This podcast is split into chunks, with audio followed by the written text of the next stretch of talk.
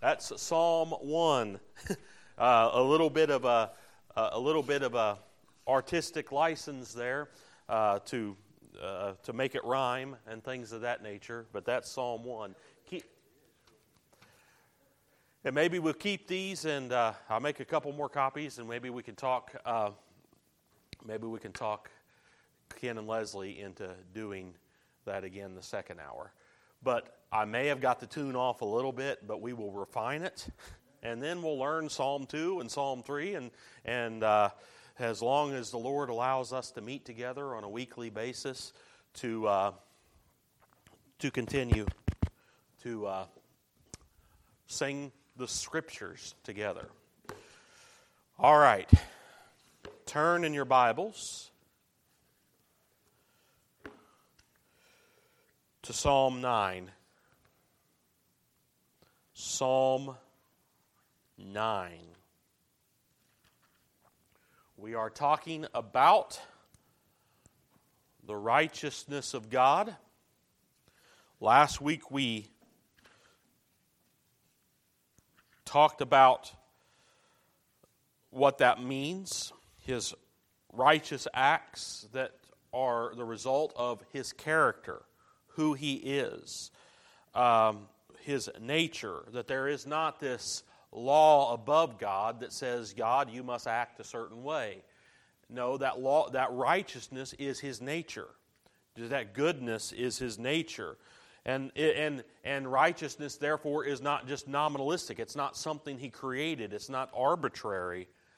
Right and wrong are right and wrong because it is the very nature of God righteousness is. That I mean, I didn't know how to finish that sentence, but uh, that righteousness is that very nature of God. So it's not a karmistic, pantheistic. This is a law that exists above all things, and if there are any gods, that God is acting in accordance with that law that is above him. Nor is it nominalistic. It's something under God that is arbitrarily created by Him.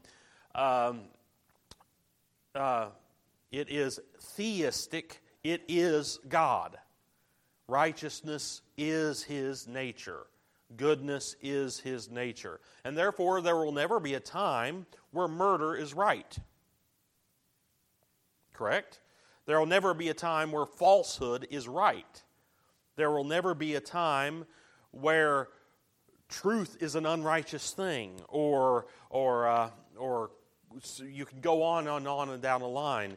Why? Because these are a reflection, the laws that we have are a reflection of the very nature of God Himself. He is righteousness.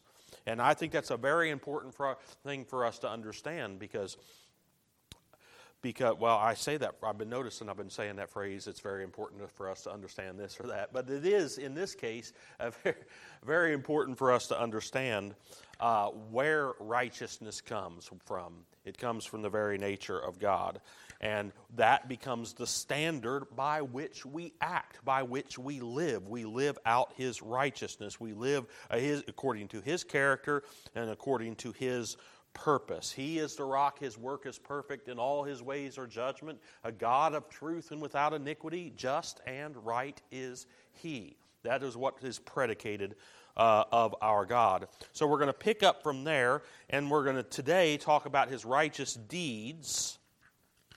And then uh, next week, we're going to get into some, some, uh, some controversial stuff about uh, God's jealousy, God's hatred, God's wrath uh, and things of that nature. Uh, uh, basically, God's holiness and what that looks like, and how we understand that as His as uh, His righteous character.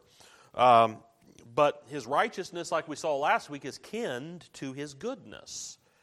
Um, in fact, His righteous deeds are are very uh, akin to His goodness, like I hope we will see today.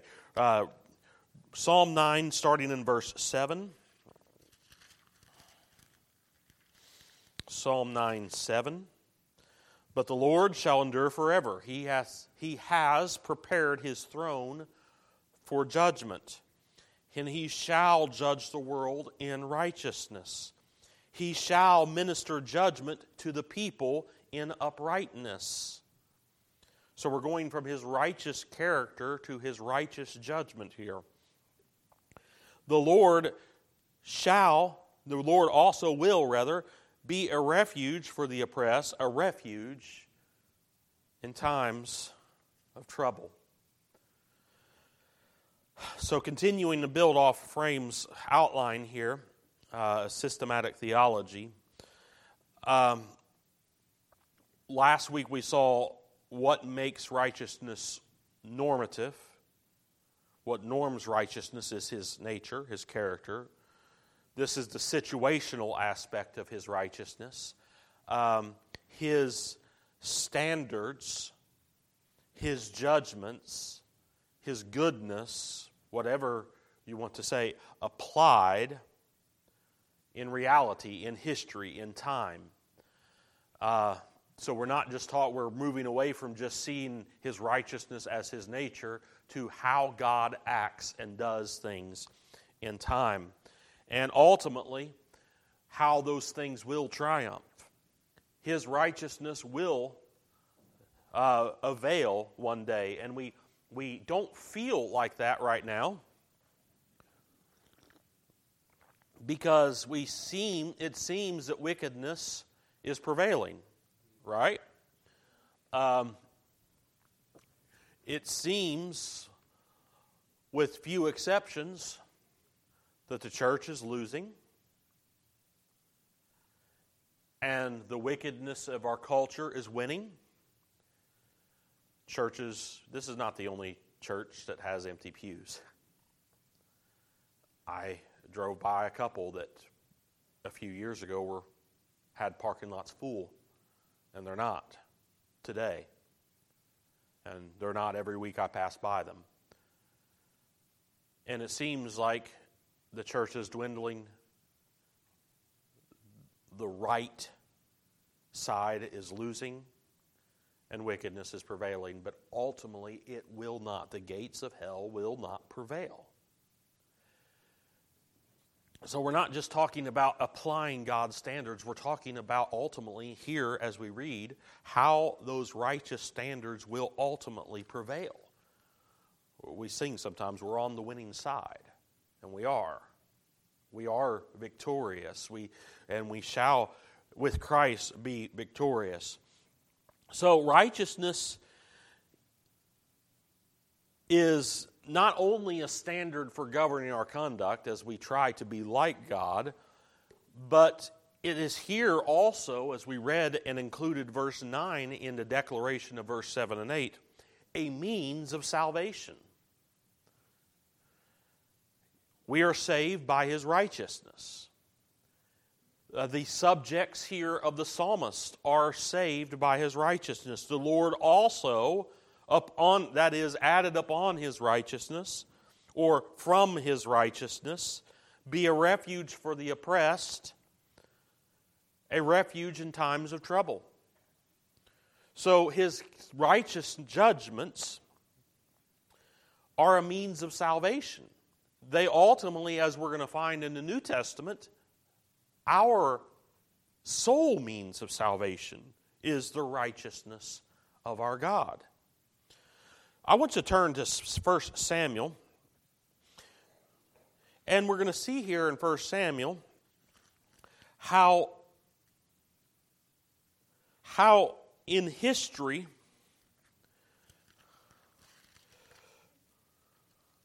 how in history, 1 Samuel chapter 12, his righteous acts are spoken of and how they are connected with his deliverance. Start in 12 6. 1 Samuel 12 6. And Samuel said unto the people, It is the Lord that advanced Moses and Aaron and brought your fathers up out of the land of Egypt.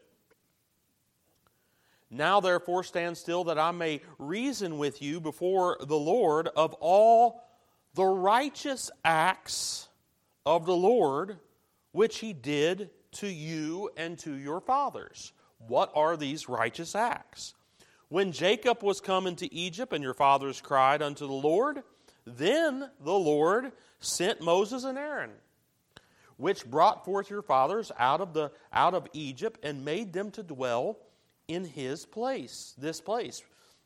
And when they forgot the Lord, you hear this, they forgot the Lord, he sold them into the, land, in the hand of Sisera, captain of the, ho, uh, of the hosts of Hazor, into the land of the Philistines, into the hand, hand of the king of Moab.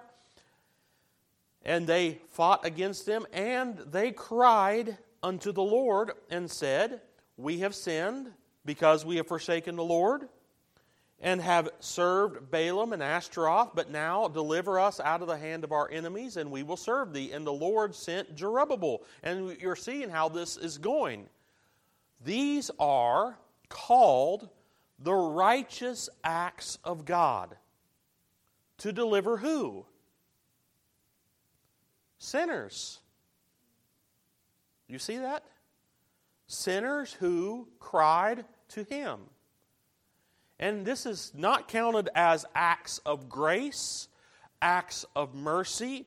These are counted in the scripture by Samuel the prophet as acts or deeds of righteousness. And that does not really make sense to us, does it? We would have replaced, if we were writing this, we would have said, These are his deeds of mercy. These are his deeds of absolute grace towards sinners. No, that's but that is, however, not how Samuel spoke. He said, These are not just acts of love or mercy or grace, these are righteous acts towards sinners, delivering them from the consequences of their sinfulness. Now, this is automatically in our minds. Hopefully, we're seeing the irony or the, or the seeming contradiction, apparent contradiction of these things. Sinners, under the righteousness of God, deserve judgment, and yet God is righteous to deliver them. Amen? That's, and that's exactly what we're what ultimately you were reading there in Psalm 9. Israel was sinful. Israel was disobedient. Israel went after other gods. Israel turned from God to Ashtaroth, from God to Baalim, from God to whatever evil deity uh, and unrighteous and un- unholy thing they could think of, and God was righteous to deliver them. This is an amazing turn of events. And more striking, if you'll turn to Isaiah uh, 46, we see that this is not just an isolated declaration of his righteousness in delivering sinners. Here in Isaiah 46, verse 12, he says, Hearken unto me, you stout hearted, that are far from righteousness I bring near my righteousness. It shall not be far off, and my salvation shall not tarry. I will place salvation in Zion and Israel for Israel my glory. Again, in verse 12, who is he talking to? The stout hearted, the wicked, the people that are far from righteousness. And he says, I am going to bring my righteousness to you, my salvation to you. The, the, salvation here is his righteousness being applied to an unrighteous people. An amazing turn of events. So, and, and this continues to be a theme throughout. These are just a couple instances, but this beca- continues to be a theme when we're talking about his righteousness as it is situationally brought forth into this world he brings his righteousness near to unrighteous people and delivers them by his righteousness. God's righteousness even brings forgiveness of sins in the New Testament. We saw this last week. Uh, if we confess our sins, he is faithful and just to forgive our sins. Not, uh, not, not just faithful that, that's, that's a covenantal term that we talked about before, right? The covenant of love that we have as believers in Him. But He is just, He is righteous to forgive us. We, as sinners, deserving of punishment, deserving of wrath, He's just to forgive. And we ultimately, as Christians, know what the basis of that is. That the basis of that is Christ, and we're, and, and we're going to get there here shortly this morning. But just think of this forgiveness from sin comes from God's righteousness. Not his mercy specific only, not his love only, not his grace only, but he is righteous in doing these things. Uh, Psalm 34 uh, uh, is all about the deliverance of God. His eyes being toward the righteous, his ears open to their cry. We saw that also in the declaration of Psalm. What was that which caused him to turn to them? They cried unto him, they sought him, and he turned to them in Psalm 34, if you'll take time sometime to read that, uh, we're not talking about sinless people, sinlessly perfect people, uh, Frame pointed out, but, re- but relatively perfect people, um, upright people, God, God, people that God has deemed to be upright and has deemed himself to be upright, delivering them. It might be good for us to take time and read Psalm 34. I didn't plan on it, but let's go ahead and go back to Psalm 34 and look at it. We sing sometimes those very first bars. Psalm 34 I will bless the Lord at all times, his praise shall continually be in my mouth. My soul shall make her boast in the Lord. The humble shall hear thereof and be glad. Oh, magnify the Lord with me. Let us exalt his name together. I sought the Lord, and he heard me he, and delivered me from all my fears. They looked unto him and were lightened. Their faces were not ashamed. This poor man cried, and the Lord heard him and saved him out of all his troubles. The angel of the Lord encamps around about them that fear him and delivers them. Oh, taste and see that the Lord is good. Blessed is the man that trusts in him. Oh, fear the Lord, ye his saints, his sanctified ones. For there is no want to them that fear him. Young lions do lack and suffer hunger, but they that seek the Lord shall not want any good thing. Come, ye children, hearken unto me. I will teach you the fear of the Lord. What man is he that desireth life and loves many days, that he may see good? Keep thy tongue from evil and thy lips from speaking guile. Depart from evil and do good. Seek peace and pursue it. The eyes of the Lord are upon the righteous his ears are open unto their cry. Why is he righteous to deliver sinners? Because he sees them as righteous. And you can read the rest of it at a time. And he goes on to even describe the righteous as people with a broken heart and a contrite spirit. Uh, that's how that's how they are are um, are talked about here, they are talked about as the righteous are described as the afflicted, the oppressed, the weak, the poor, the needy. And so, so it is in various Psalms. This is a theme in Psalms. You can look at Psalm 72, for instance, right now, Psalm 10, Psalm 35, Psalm 68, 82, 113, 140, 146, Jeremiah 22, so on and so forth. These are themes for the righteous in relationship to their God. So, in Psalm 82, for instance, God berates human rulers because they show partiality to the wicked. You give just, and he commands them give justice to the weak, to the fatherless, maintain the right of the poor, of the afflicted, the destitute, rescue the weak, the needy, deliver them from the hand of the wicked. And ultimately, this is what the Messiah, the, the, the Messiah would obey. When Christ would come into the world, when the Messiah would come into the world, this was the expectation of how he would be.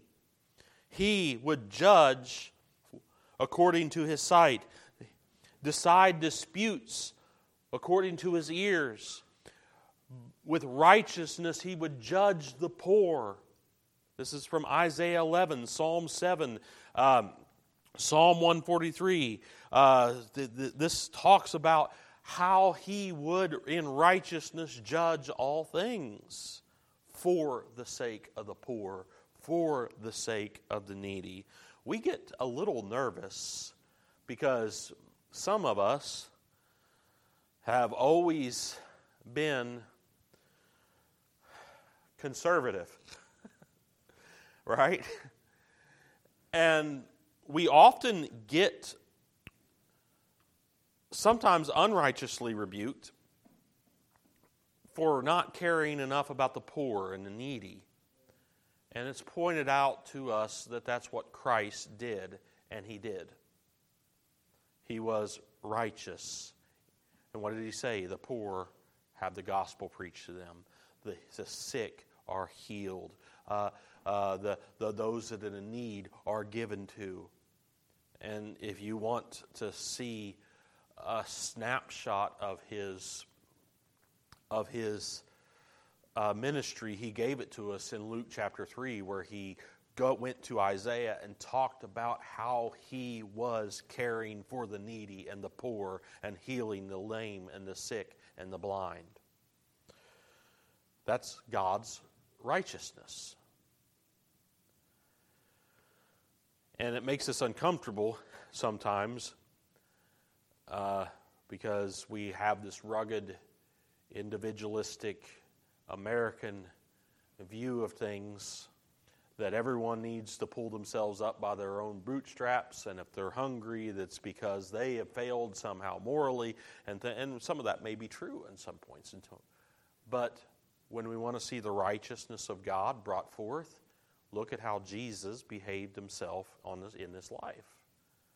I'm not saying be. Uh, I'm not saying join the liberal party or something like that. I, I'm just saying look at this thing honestly. What was the righteous? What did the righteousness of God look like in the Old Testament and the New? Uh, the righteousness of God saves the afflicted. The righteousness of God delivers them from their oppressors. The unrighteous judge ended up doing a righteous thing in saving the widow who cried unto him night and day from her oppressor. That was a picture of what God, a righteous God, would do to those that cry unto Him. The scriptures almost uniformly say that we should care about those who have the least power in society. Who are those? Widows, orphans, and strangers widows, orphans, and how many times? That, that's not just an Old Testament.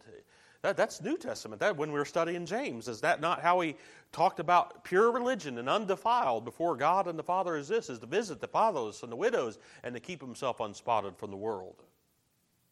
Who did God care about in the law? Widows, orphans, strangers, or aliens, depending on how you translate it. Widows, orphans, who are they? They're people that don't have a means of caring for themselves.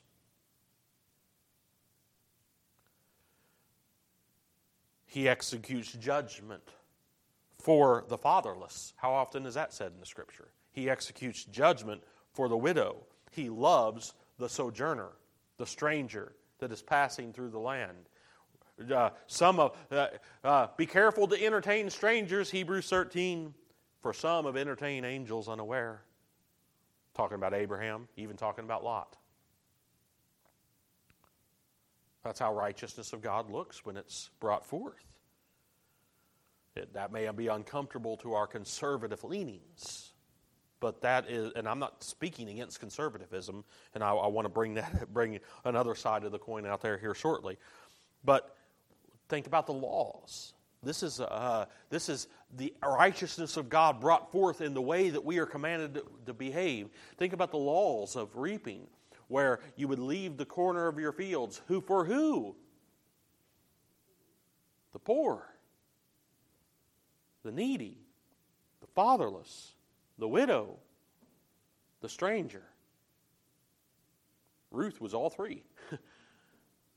or, yeah, she was two of the three. Right? Uh, so, and Boaz, by the way, was righteous and just. How, did, how was that righteousness brought forth in the story of Ruth? he was doing this. He was even doing more than that. He was leaving handfuls of purpose. He even let the poor walk after his own reapers and get as much as they could. That's godly. That's righteousness at work. Isaiah 1, he says, Learn to do good, seek justice, correct oppression, bring justice to the fatherless and to the widow. Why? Because these are people that actually lack earthly power. And no amount of, of revolutionary activity is ever going to create a place where there are no orphans, where there are, there are no widows, and there are no strangers in need. So, so this whole uh, socialistic lie that we can create a just, equitable, and sustainable society is, is just that. It's a lie. There's always going to be needs. And he says, correct them the best you can by your own acts of righteousness. It's funny how socialists always want us to overthrow the government so someone else can take care of these things. then they don't have to worry about it anymore and they can feel righteous. Well, I'm going to get the government to do this for me or that. Uh, but these lack earthly power because the poor are plundered, because they need and they groan God says, I will arise, Psalm 12.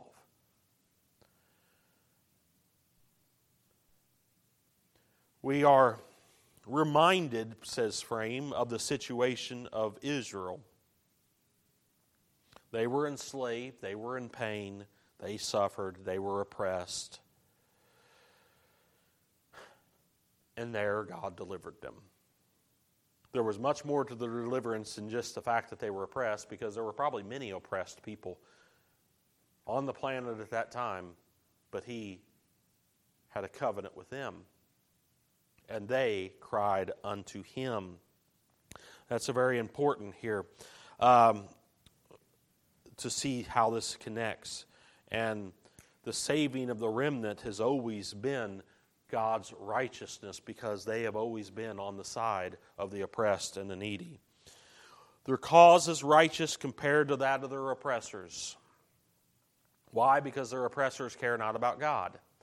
Their oppressors trust not in God. Their oppressors fear not God. Their oppressors are, are contrary to His will and contrary to His work and contrary to His commands. Only in the Lord Isaiah 45 Only in the Lord it shall be said, our righteousness and strength. To him shall come to him to him shall come and be ashamed all who were incensed against him. Uh, I want us to think a little bit about. I mentioned socialism already. Uh, liberation theology makes much of what I was talking about, and if this is the focus, um, then then they're, they're right. They're wrong in their application, but they're right about this focus the poor, the needy, the widows, the orphans, the strangers. They can hound on this all day. They just don't know how to apply it because they don't care about God. They care about politics, but they don't care about what God actually said. Liberation theology, therefore, uh, can make much of these biblical things, but they don't know how to apply them. They can declare all day long that God is on the side of the poor. You, you know what I'm talking about with liberation theology, right? Uh, the uh, conquisted, uh, not conquistadors, but uh, but uh, but um, uh, back in the '80s, you had this with uh, with the the the Contras and stuff like that. Um, uh, even today, we see this in, in, in, in uh, sectors of liberation theology uh, that are being taught still, and basically that's just socialism using the Bible. Uh, and, but, but what are they doing? Why does it strike a chord with people with a, that, that take the Scripture seriously? Because so many people don't take these things seriously. These are the righteous acts of God. Amen. Now, certainly, The scriptures care about the widows, orphans, and aliens, but they tend, the, those that teach liberation theology tend to say that is only about people who are economically or somehow now socially uh, destitute, um, not accepted, or whatever. Uh, it, it is also true that the oppressor is always condemned. But who is the oppressor? He's not just someone who is economically oppressing people or, or not accepting a baby or C. Scripture calls God's people the poor. Think about this here for a second. There's, a, there's people who are, uh, don't economically have what they want, and the scriptures condemn them for it. Think about the sluggard, the slothful, right? You go, go to Proverbs, they don't have what they need because they refuse to get up and go get it. All right, and God declares that they are unjust. They're not fitting in with what the scriptures call the poor and the needy. Who are the poor and needy? The people who are unjustly oppressed, that is, against God's righteousness, they are being treated thus. And they are, too, people who turn to God after being unjustly oppressed. That's the definition of the poor. That's not the definition of many people who are deemed oppressed today.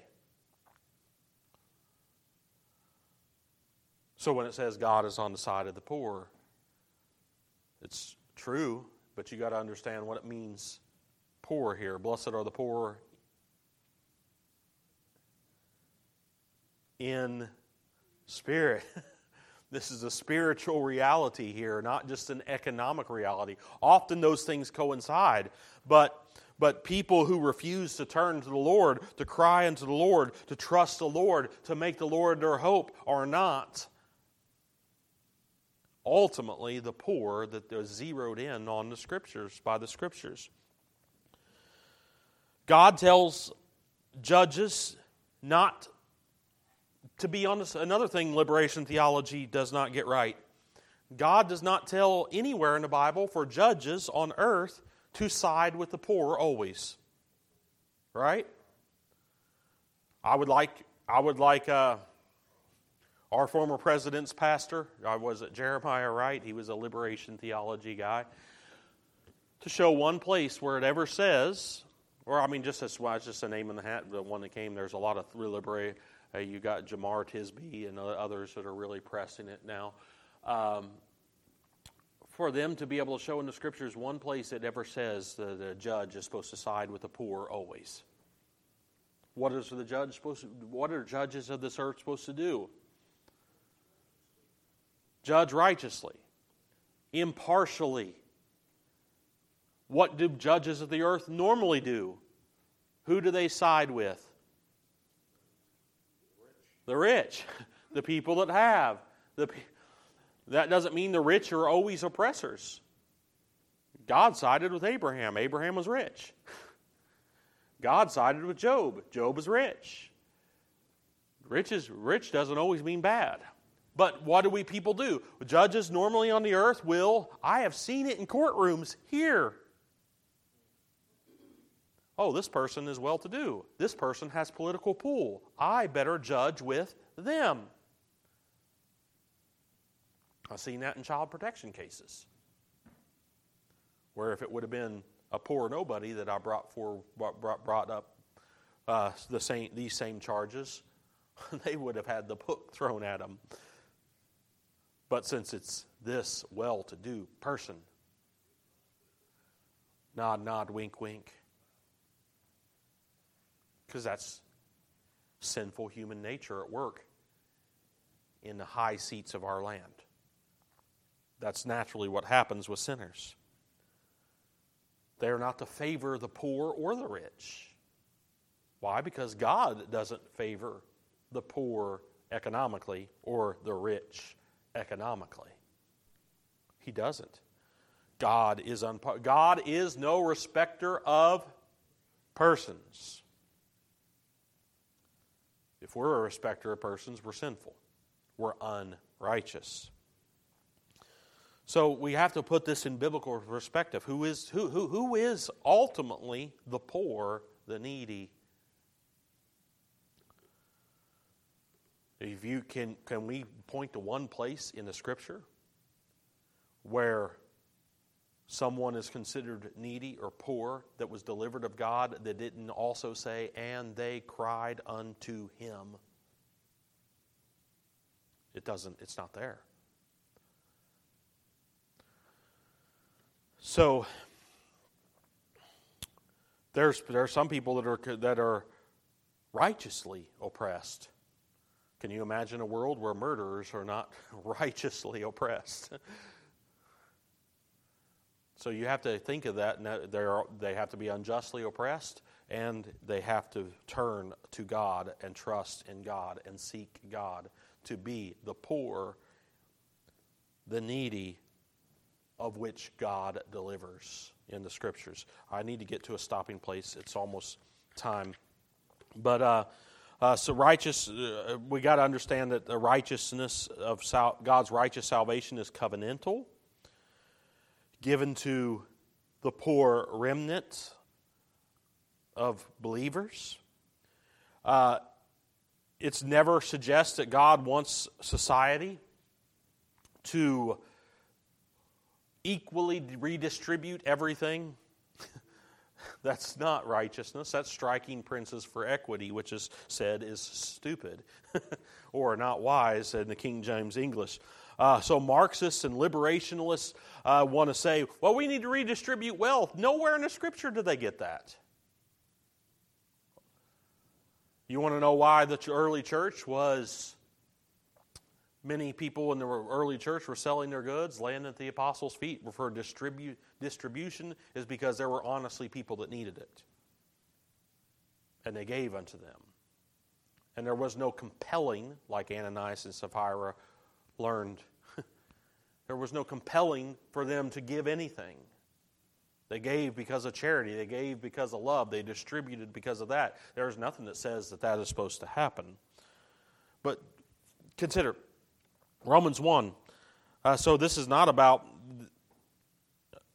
it requires equality of all people before the law. That's what, that's what true righteousness of God acting out is, uh, and fairness in our dealings with one another. And ultimately, when it comes to salvation, what is the background of salvation? Paul says, I am not ashamed of the gospel, for it is the power of God unto salvation, to the Jew first, also to the Greek. For therein is the righteousness of God revealed. Coming back to this idea of salvation, it is the righteousness of God revealed. How? Because God is rescuing his poor.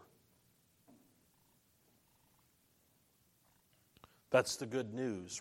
Martin Luther had such a problem with this as he was uh, laboring under Catholic traditions about what God's righteousness, that it is something hanging over them like judgment ready to fall. And it wasn't until he saw God's righteousness in this text, Romans 1 16 and 17, as being that which reveals God's salvation to everyone that believes that he find, found peace with God. It's by grace through faith. And ultimately, it's by what Christ did in delivering. Christ was working out God's righteousness in delivering his people when he hung upon the cross. Romans 3 tells us that. That he came to be their propitiation, he came to ransom them from their debts, from their sins and righteously pay those things and deliver them from the unjust oppressors, spiritually speaking. It's righteousness that saves us. He was made to be sin for us who knew no sin, that we might be made the righteousness of God in Him. So that is God's salvation, His righteous acts and deeds how he brought those things forward, not clearing the guilty as an unjust judge would do, but bringing forth righteousness through Jesus Christ. Or the Old Testament saw this and proclaimed it, and the New Testament demonstrated it in its fullness in Jesus Christ. I hope you received something this morning in this lesson. Are there any uh, comments, any complaints? Anything anybody wants to assert?